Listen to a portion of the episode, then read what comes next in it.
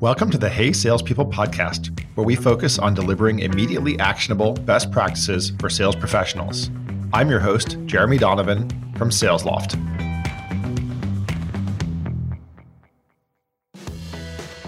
Hey salespeople, today we're going to have a party because we have not one, but two guests. The first guest I want to introduce you to is Chris Delalo. Welcome, Chris. Hey, Jeremy. How are you? Doing great. And then uh, second guest is Chris's coworker, Sam Berg. Welcome, Sam. Hey, Jeremy. How are you doing? Uh, both Chris and Sam work for V T S. They are a leasing and asset management platform for commercial real estate. I have been asking lately sales leaders and sales operations leaders to recommend folks who are top sellers and top managers Uh, in their organizations. And Carol Yang over at V T S recommended Chris as an enterprise account executive, Sam as an S M B sales manager to have a chat with. So we're going to explore best practices for, for sales today. Before we do that, we're going to get to know Chris and Sam a little bit.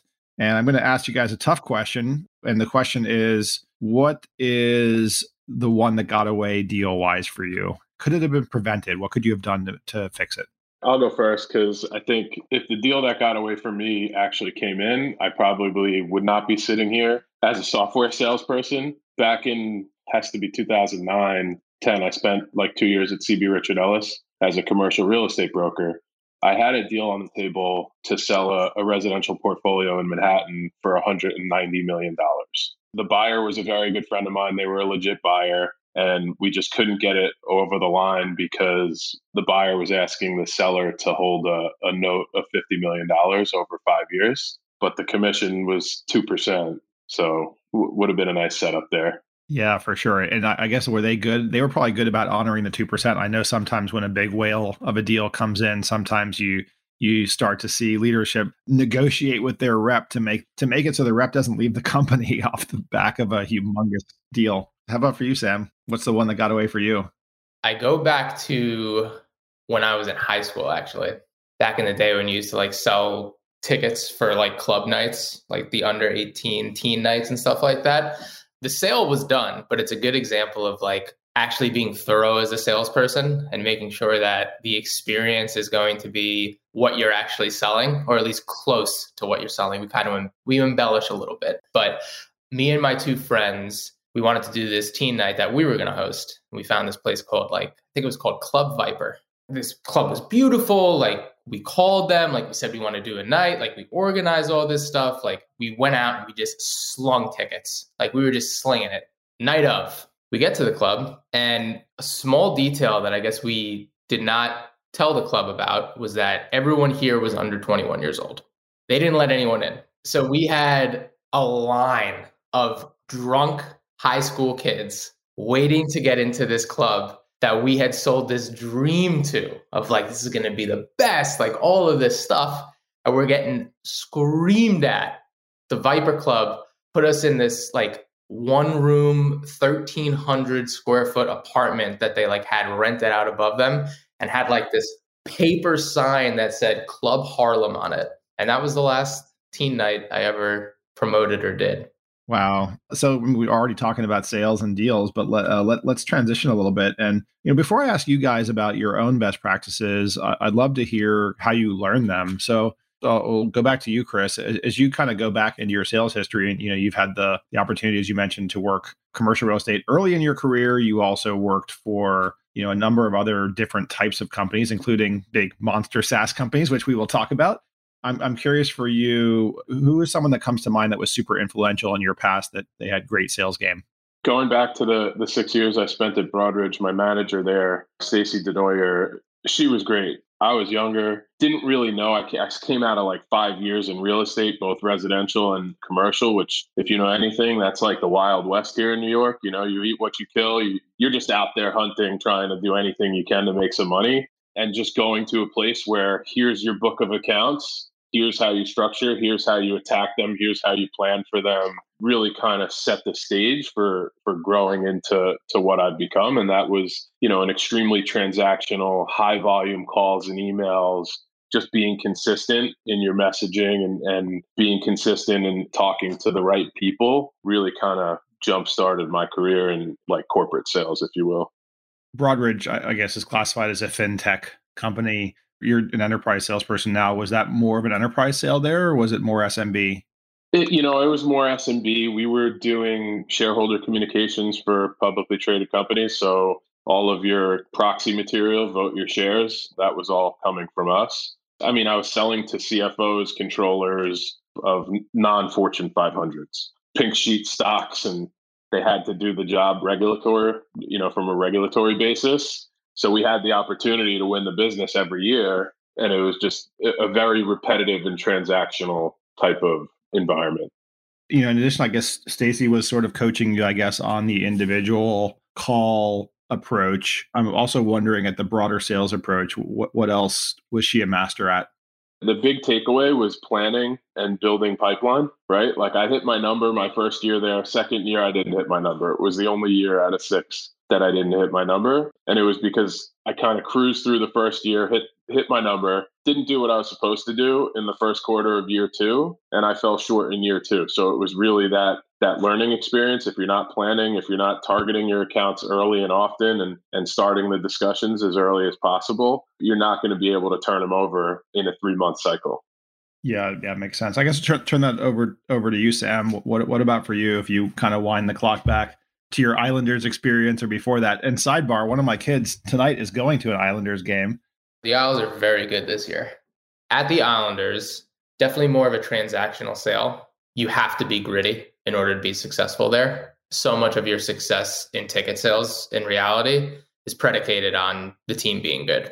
My first manager was a guy named Eric Nadeau. He was actually a good friend. He passed away a few years ago, which was sad.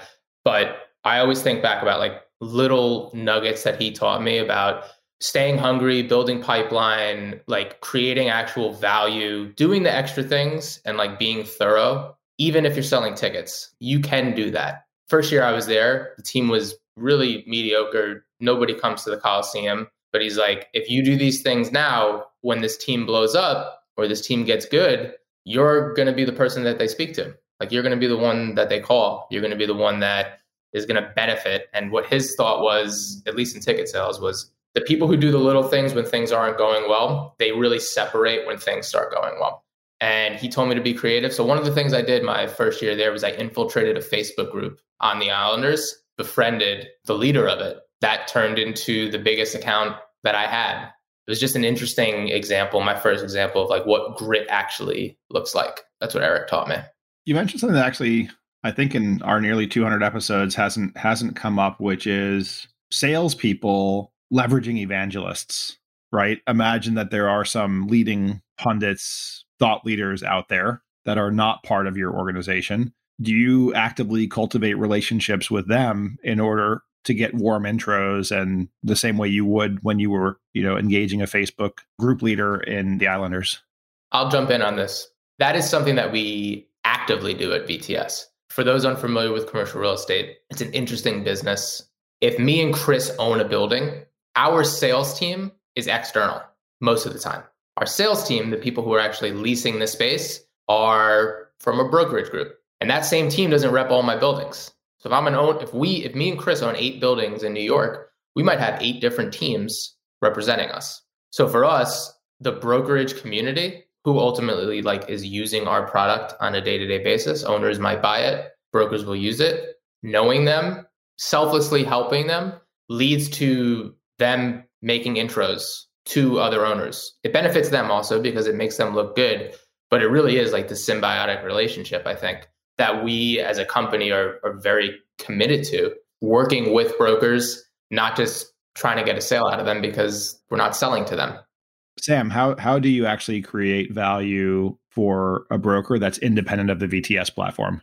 So there's a couple different things. One, like maybe I was talking a little bit more about the brokers that actually they use V T S. We're not directly selling to them, whether it be going out to lunch, like dinner, highlighting them on LinkedIn, mentioning them to other owners. Like in the past, we would give P D Fs to brokers who are trying to win business to owners and say, this is how you can use us to help you with your pursuits. And I think that's that's valuable, particularly in commercial real estate where it's a tight-knit ecosystem. It's like a spider web. Everyone knows everyone. And being ingrained in that even if you're not a commercial real estate expert, which I'm I'm not, but being curious about how things work and how other people interact is a useful way to grow your business.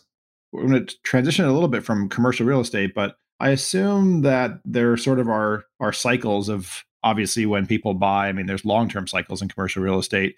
But Chris and I were were chatting before we pressed record about end of year, end of quarter timing.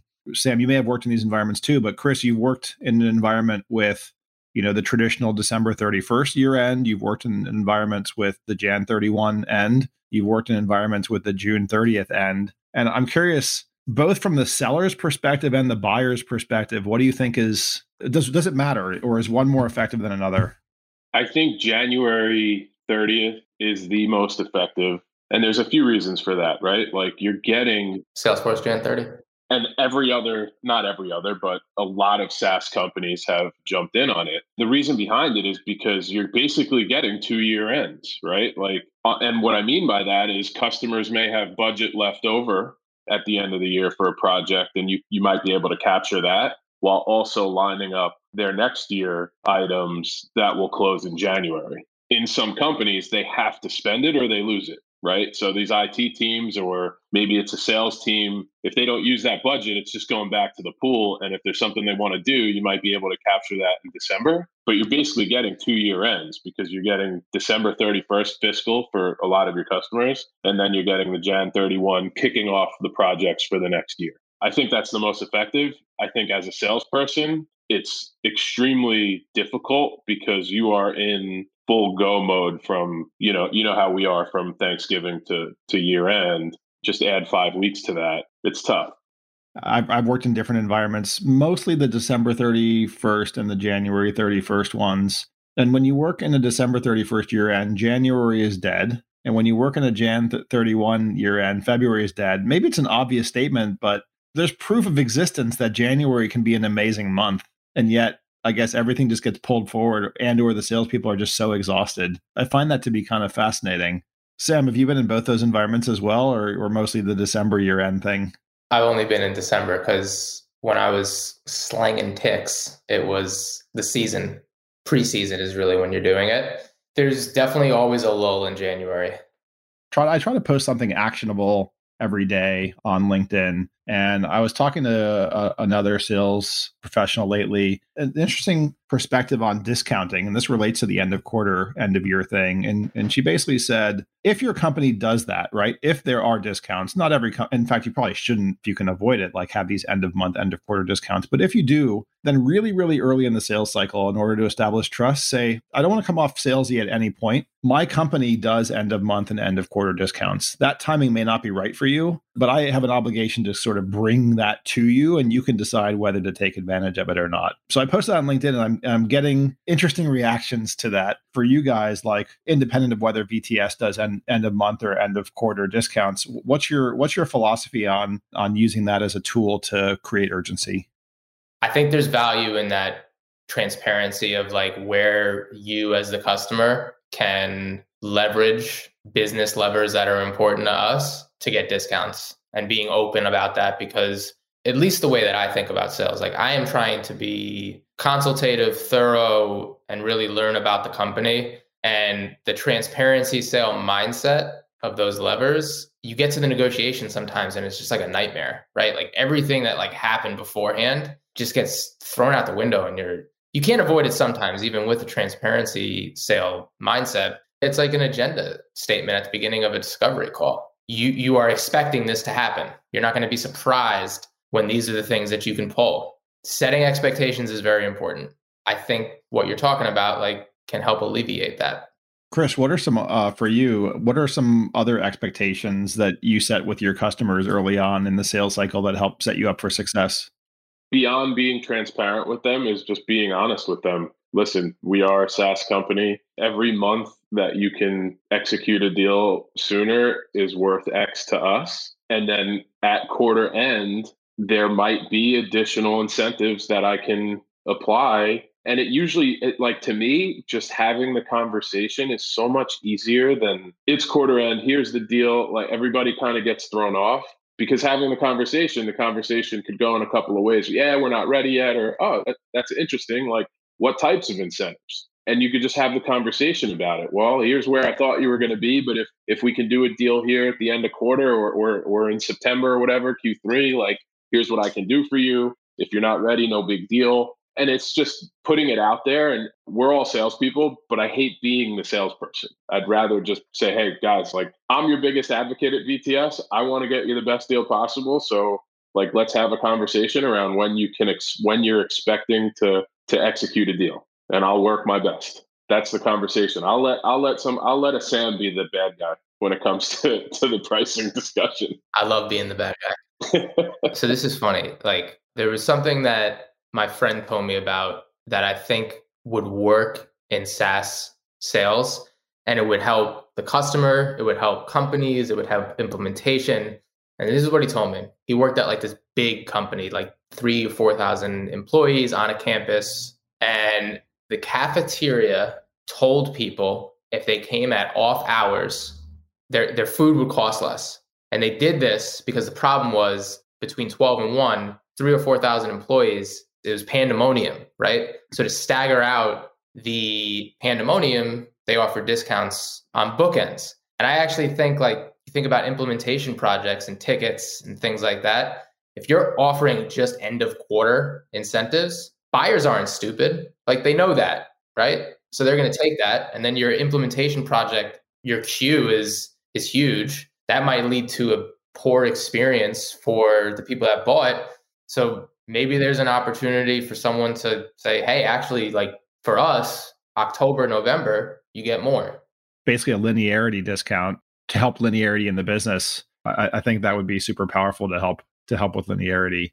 As a buyer, I'm very much wired that way, is I know I'm going to get offered some ridiculous discount at some point. And if I'm not ready, and sometimes I'm just not ready to buy yet, right? Like, I've got to line up more people inside the organization to to sign off. I'm going to hold them to whatever the lowest thing they offered me. I'm curious if you, if you've ever offered a discount and then end of quarter or whatever goes away, the discount goes away, and and they're like, but you told me it would be, you know, ten percent discount. Do you say, no, sorry, that's just not available anymore? The most important thing is if you ran a good sales process, you understand what the impact of them not moving forward is. So you have a leg, a leg to stand on. Keenan talks about this a lot. Like, when you're discounting, it's because you have no idea why they're buying. But if you create uncertainty, like, you don't say, no, it's gone on March thirty-first. You say, I don't know what's happening in April. I know what's happening on March thirty-first. Right. And it, that certainty to know also creates urgency and pressure, but I guess gives you uh, gives you a way out as well. I've only been one place that had truly zero discounting ever. When we first instituted it, the A Es hated it, but it turned out to be awesome. But that place had nearly monopolistic power in their market. What was it? It was Gartner. I was there for sixteen years, but for the last, I don't know, seven, eight years, we had a no discounting policy. And uh, if you're going to, you know, if you were going to make decisions on I T purchases at the time, you kind of had to back it with, with the magic quadrant to keep your job. The magic quadrant. Oh, man. At Salesforce, we're in the magic quadrant for marketing, for this. It's like every single thing. Speaking of Salesforce, um, they're known for having kind of great structure and training. Chris, for, for you, like, what was the most valuable thing you learned when working for Salesforce? Learning how to manage a team of co-sellers, engineers.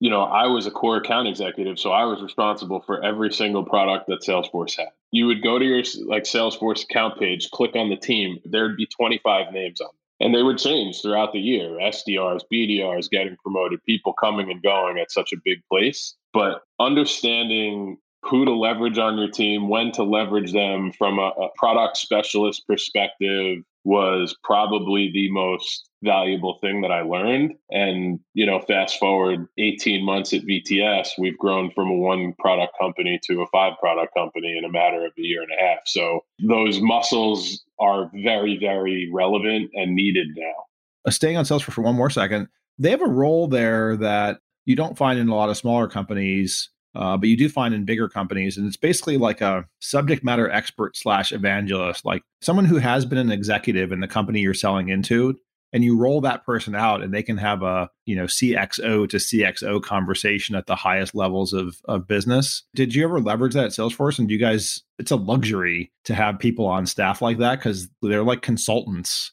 like I never personally had it, but you know, there were whole programs of, are you covering a SaaS company that's acquiring other businesses? Like, here's a guy that you can bring into an executive conversation to talk specifically about how Salesforce folds in all of the businesses that they acquire and how they do it methodically and very, very rapidly.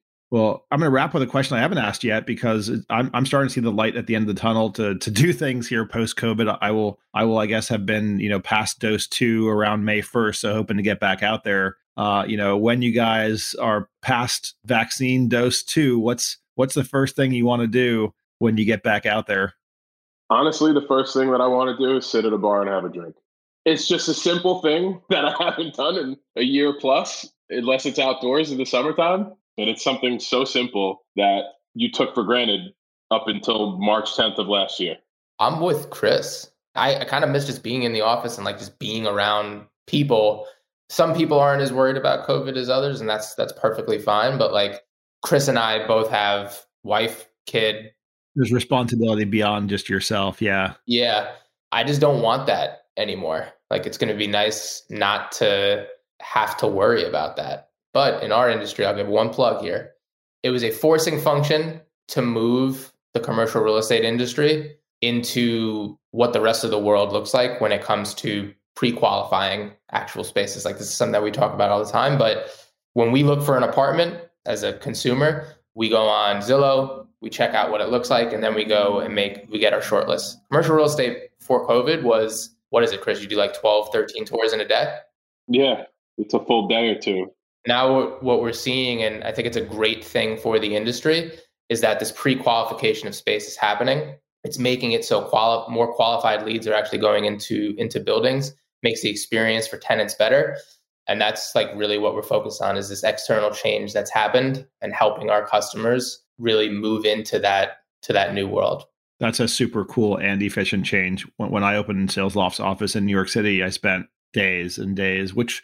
it was a fun part of it as well, but it does it does get to wear on you. And there's places that you're like, nah, you know what? That was never even a possibility if I had just seen a picture. For me, by the way, on the on the answering that question to myself, I celebrated dose one by going into a mall the first time and got a Wetzel's pretzel. I just got the pretzel and I escaped very quickly back into my car to eat the pretzel. And then for dose two, my personal pleasure is I want to go to a movie theater. What are you excited to see? I'm excited to see Dune. That's that's like my number one movie theater movie I want to see. I am super excited by that. I, I'm one of the rare people who love the original Dune. Just to wrap, we could probably talk movies a whole a whole other episode here. Unfortunately, we got to go. So uh, if people do want to get in touch with you, Chris or Sam, or learn about V T S, what's the best way for them to do that? Just shoot me a note on LinkedIn, honestly. I think that's always the answer. I probably should ask that question differently in the future. But it was, it was a, a pleasure geeking out with you guys on sales, and, and thanks for dropping your wisdom today. Absolutely. Thanks for having us, Jeremy. Hey Salespeople is a production made in partnership with Frequency Media. I'm your host, Jeremy Donovan. This podcast is available on Apple Podcasts, Spotify, and wherever podcasts are found. Thanks for listening to the Hey Salespeople podcast.